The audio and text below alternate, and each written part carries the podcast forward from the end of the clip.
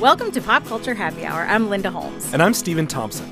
The film The Florida Project comes from writer director Sean Baker, whose last feature was the critically praised Tangerine, which he famously shot on an iPhone. He didn't shoot The Florida Project on an iPhone, but it still has a loose and lived in feel. It follows a six year old girl named Moonee who lives in a motel near Walt Disney World. Moonee and her friends wander and play and get in trouble, while her mother Halley tries to keep her life from falling completely apart. Willem Dafoe is by far the best known actor in the film. He plays the manager of the motel. He steps in at different times as a sort of cop, a landlord, and an uncle. It's only second week of the summer and there's already been a dead fish in the pool. We were doing an experiment. We were trying to get it back alive. On this episode of Pop Culture Happy Hour, we're talking about the small scale but memorable and wonderful film, The Florida Project. Also with us in Historic Studio 44 is Glen Weldon from the NPR Arts Desk. Hi, Glen. Hey, Linda. And in our fourth chair from NPR's Code Switch team, Gene Demby. Hey, Gene. Hey, homie. So, uh, the first thing I want to do, I want to go to Glen 1st Glen, what did you think of the Florida Project? Well, on paper, this movie isn't for Glen's. I mean, you could theoretically, if you've only just heard about this film distantly, you might think, I know what this is. This is poverty porn. And when you hear that it's largely told from the point of view of a six year old child, uh, I'm out uh, because I know she's going to be adorable and plucky. Nope, nope to all of that. And this film, as you say, lived in loose. This film is a testament to how much it matters when the calls are coming from inside the house.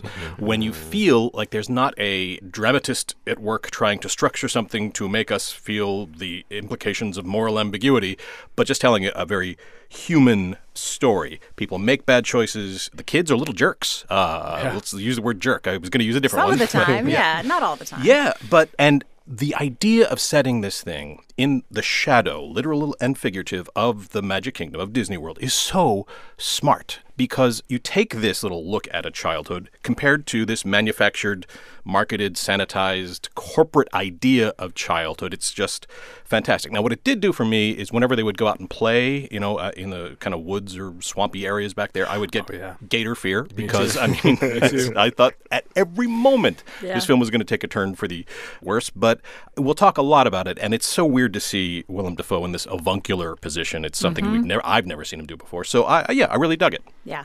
How about you, Gene? What do you think? I totally agree with Glen. There were a few times in this movie when I thought it was going to go in a different direction. There's one time, fairly early on, when we see a couple who had let their travel arrangements get screwed up, and they're, they think they're staying at Walt Disney World at like the Magic Kingdom. Yeah. They're actually staying at this place called the Magic Castle, which is this motel on the side of the road. $38 a night. Yeah. And for some reason, I thought the movie was about to become about them, right? Because I think I can imagine a more conventional movie being like, okay, so what happens when these people who are Right. not part of this ecosystem come Right. into it?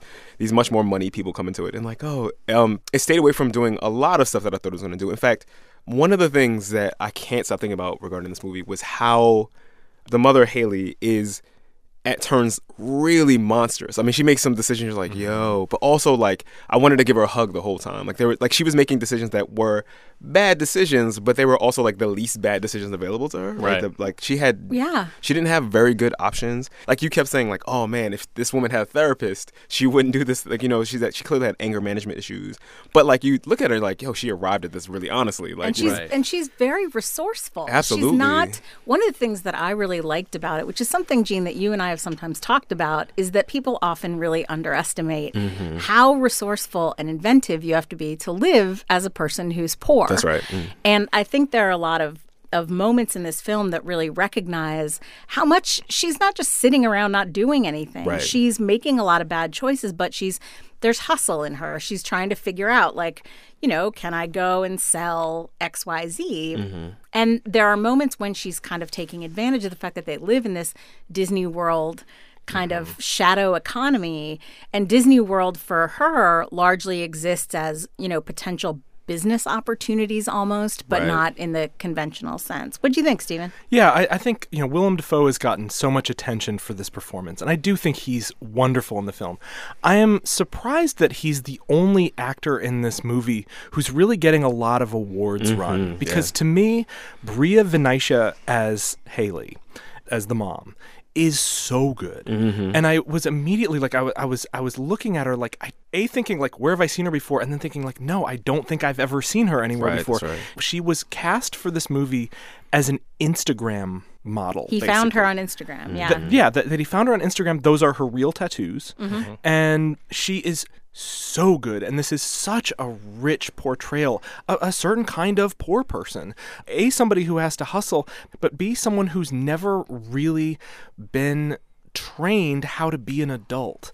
And so you see, and I, I grew up alongside a lot of people like this, where it's this mix of you're forced into difficult circumstances by poverty, but at the same time, you are often, when presented with an array of options, you will pick the worst option. Mm-hmm. It's baffling and frustrating because you you can love this person and be constantly frustrated by decisions they make. Yeah. She is such a rich character, performed, I think, beautifully. Yeah. And I think I think when you talk about how the awards recognition is, you know, a lot of the awards talk has been about Willem Dafoe, I think you get Hollywood is good at recognizing either people who are, you know, known actors, mm-hmm. people or people who have are new actors but have kind of come up in a conventional way or small children. Yep. As happened with Quvenzhané Wallis around Beasts of the Southern Wild. But I think when you have someone who is not from acting, Right. But is an adult, is just a person with a different background, I think people are a little bit slower to recognize that it's real acting and, and that she is finding something in this character that is very special. And I mm. love the fact that this world of this motel is so built and and its logistics are so well understood. There's a sequence that I really really love where they have to leave Yes. Mm-hmm. for I a knew night. Yes, I wanted to talk about this. And it's like you realize, and this is also is really important to the Willem Dafoe character and who he is. That on the one hand, he cares about these people. He is something of a, a parental figure to these kids who run around.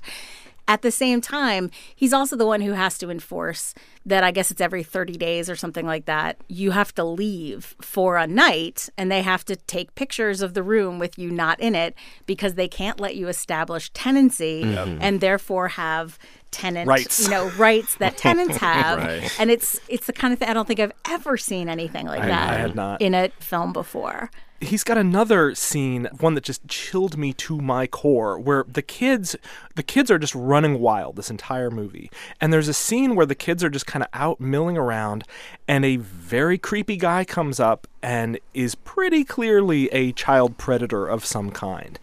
And the Willem Dafoe character has to come in and you know he is a protector to these kids but at the same time, that scene resolves itself in such an incomplete and unsatisfying way that lets you know how incredibly tenuous mm-hmm. the safety of people in this environment is. Yeah. Yeah, I mean, the looseness of this film is something that you also see in his previous film, Tangerine.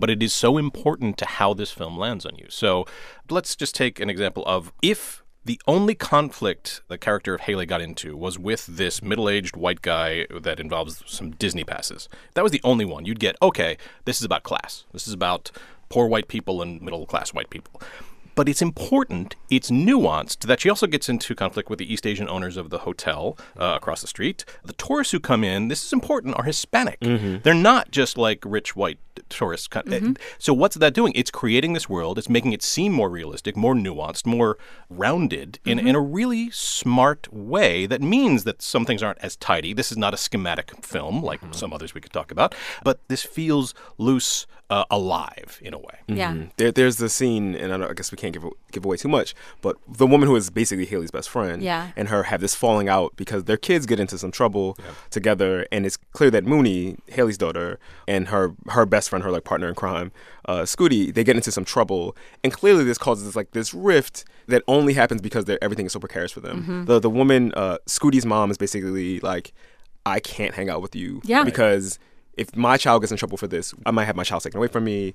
Our lives are going to be disrupted. Yeah. And so when they have this falling out, you can see, oh, you can see like Halley's reaction is both like really antagonistic because she doesn't know what else to do. Where she antagonizes the woman who is her best friend. We just see them Mm-hmm. kicking it the whole movie, like, um, and you know her best friend is giving them the kids food because she works at I think Waffle House. Yeah. Um, she's sneaking them food, um, and suddenly they're enemies, and not for any other reason than like Halley is hurt. Like her feelings are hurt, right? Mm-hmm. But everyone is making decisions that make sense. Like them, it makes complete sense that you would cut yourself off from Yeah. someone who like who endangers the little stability you've carved out for yourself. Yeah. Yeah. And I think one of the things that you're all hitting on that I really felt was that so much of the what felt like the importance of the story, not in a kind of cinematically important, but a personally important way, comes from the fact that everything is, as you're saying, so precarious for them and they are in they are constantly struggling just to be safe and to mm-hmm. be able to eat.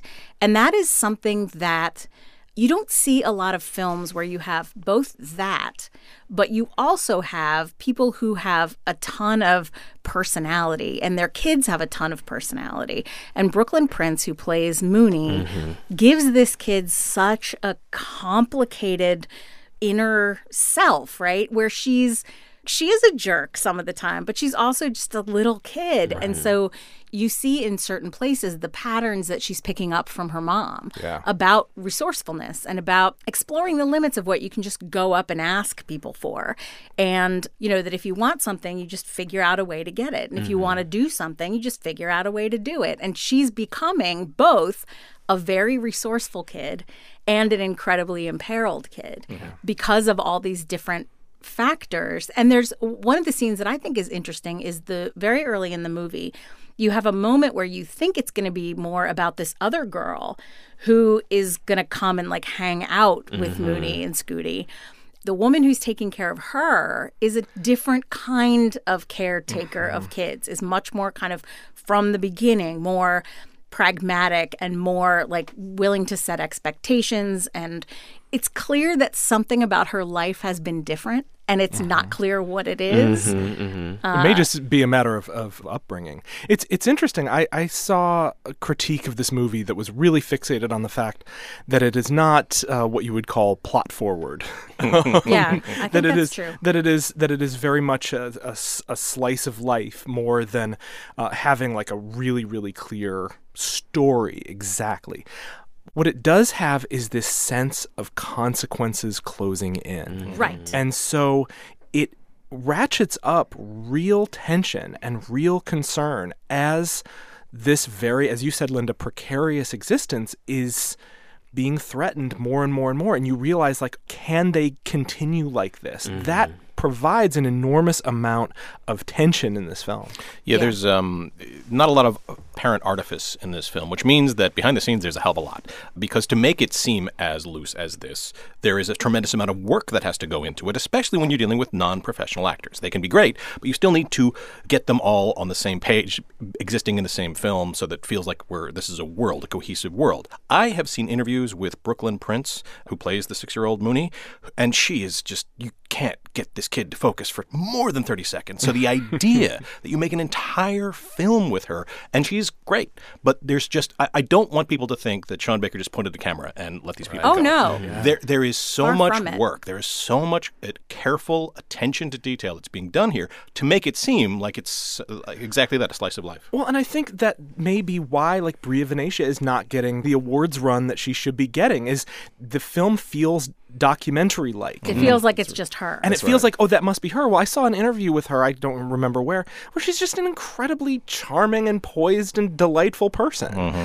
That is a terrific performance. Absolutely. Yeah. There's a scene uh, in which I think it's the, it's the little girl you're talking about who's the mm-hmm. red haired kid, and it's their birthday, and they take you don't know where they're going. They take this like long trek, you know, basically hitchhike out to God knows where, and it turns out like they're just having a little quiet birthday celebration with like I think like a hostess cake and a candle outside of the perimeter of Disney World. So you see the fireworks, which happen every night at Disney World. Yeah. I mean, that was probably the most didactic the movie gets. Is like, look, they're they're outside of this. Yeah. But it was also really, really affecting because you're like, oh wow, these people are in the shadow of this place. Yeah. Um, and these are the lengths to which this woman would go, right, to just give her daughter this like small little piece of like of like childhood joy. Mm-hmm. and you've got the, the helicopters oh, constantly taking off and landing and just giving it first of all the sense of again that documentary feel but also just that sense of like escape is there for some of these people mm-hmm. at all times like people Right. are constantly jetting away from this place mm-hmm. Right. And I think when you talk about the structure of it and when you talk about the fact that it doesn't have,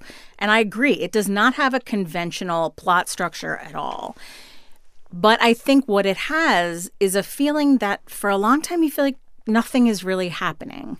You're just very, very close to the edge. Nothing's happening, nothing's happening, nothing's happening. And then all of a sudden, mm-hmm. everything is falling apart at the same time. And I think that's how it feels to be a person in that situation. More than like first one thing happened and it was a logical step from here to another place. She keeps kind of getting out of scrapes. The mom keeps kind of getting out of scrapes mm-hmm. and then kind of all of a sudden it's too much and there's too much happening. And i think it's true to that experience to present it that way. And I did want to mention one of the things that somebody mentioned to me on Twitter, and they mentioned it after we talked about I, Tanya last week. Mm-hmm. And I had expressed, you know, my sense that I think the Florida Project is a better movie about class than I, Tanya is.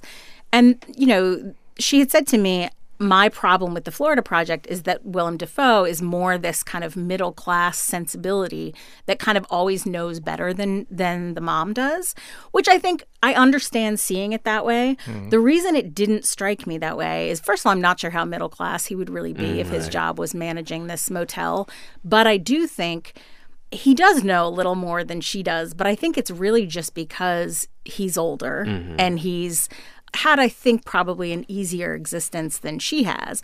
And he still, as we talked about, he still is the one who has to go kick them out, which doesn't make him very likable. And there are plenty of decisions in this film where you can look at what he's doing and saying, say, he certainly thinks that he's he is doing something right. He certainly thinks he's doing a good thing, mm-hmm. but I don't know if he actually is. Well, that scene where he's with his boss, and the boss is kind of going through and saying, "You need to tell them to do this, this, and this." That's there for a reason. That's mm-hmm. that's to, to make him mm-hmm. seem more closer to her Yeah. than to the boss. Yeah, yeah. He's still answering to, Yeah. you know, somebody else who's kind of always on him about his situation. Right, he still has to keep his job. Right? Yeah. I just I think Sean Baker is such an interesting, empathetic Empathetic's a really good word. filmmaker. He also used to work on Greg the Greg Bunny. the Bunny, it's and the there's thing. like there's a little Greg the Bunny gag like in the back if you know that he worked on Greg the Bunny that it's on a TV screen. Oh, yeah, I think and for if you haven't seen Tangerine, I would say also see Tangerine. It's also a really spectacular and in some ways thematically related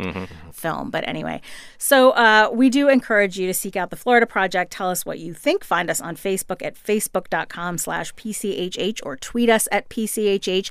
Before we go, we wanted to address uh, some sad news that Dolores O'Riordan, the voice of the Irish band The Cranberries, died suddenly at only 46 on Monday. And among many other credits, she performed with the Cranberries at NPR's Tiny Desk in 2012. Stephen, I know that you wanted to say a little bit about her. Yeah, it's incredibly sad, among other things, just how many of the best and most indelible voices of m- music in the 90s have died already. Yeah. Uh, but that particular band, I- I don't think always got enough credit for being there's this incredibly distinct voice on the radio at a, at a time when there was a lot of monochromatic music. Uh, she had just this this very forceful and powerful and beautiful and vulnerable and a little bit weird voice and and and I don't even think I necessarily realized how much I liked this band until they came to the office and did a Tiny Desk Yeah. concert in 2012, and I just was so struck. You know, I sent I sent out the notes, you know, around the building, like, "Hey, this Tiny Desk concert is happening," and I just thought, like, that's the Cranberries, isn't that weird? You know, they had a bunch of hits a long time ago. I like them, and like hundreds of people came and were flipped out for this band. I think mm-hmm. so many more people love this band mm-hmm. than I think the general consensus realizes. Mm. They were so enormously charming and gracious and kind. I think her public image could be a little bit distant, but she could not have been warmer or more fun to work with when they were in the office. I so highly recommend revisiting their Tiny Desk concert if you haven't already. For one thing, they play five songs. They usually play, bands will usually come and play three, but they were just so embraced in the mm-hmm. moment that people just wanted them to keep playing. Yeah, one of the things I love about that tiny desk is that when you listen to it, they were so. I love it when people come. I have respect for people who don't want to come and play the hits. Right. But I have such respect for people who come. They know that people love them and want to hear Linger. Yeah. so they start with that. And it is the same song and it sounds the same and it's not massively different, but it is different. And I feel like what you get in this acoustic kind of retelling of that song is what you identified as a slight weirdness in her voice is more forward. It's a mm-hmm. it's a little bit more weirdness forward. It's a little bit more oddity forward in I think a really wonderful way. And you get more of the influences of Irish music and Irish mm-hmm. singers, that influence on her and on that band in that tiny desk than I think you would in just hearing it as a ubiquitous pop hit.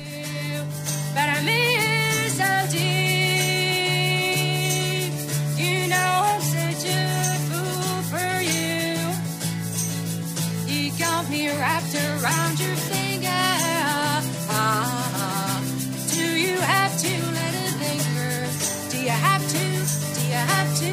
Do you have to let it linger? But I will say, I think that band is a great example of where ubiquitous pop hits, when you go back and listen to them much later, you find yourself saying, like, oh no, that's still a really good song. Oh my God. Like, that's a really good pop song still. Well, and when you think of a lot of, I guess you would say, Irish imbued pop music, often you think of this ethereal quality. And there is an ethereal quality to a lot of the Cranberries' music. But you take a song like Zombie, mm-hmm. that is a jam. Like, that is a rock song that has this amazing just belt to it. Like, Yeah. there was sinew to those songs in addition to that k- kind of dreamy quality. Yeah.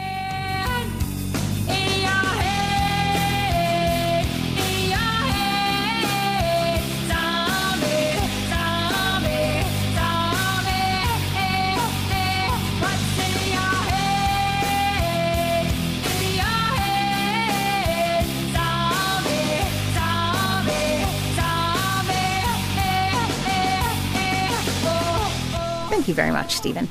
And that brings us to the end of our show. You can follow Gene Demby at G E E D E E 215. We will be back on Friday to talk about Amazon's now award winning comedy, The Marvelous Mrs. Maisel. Until then, if you have a second and you're so inclined, please give us a review on Apple Podcasts. It helps more folks to find the show. And we will see you all back here on Friday.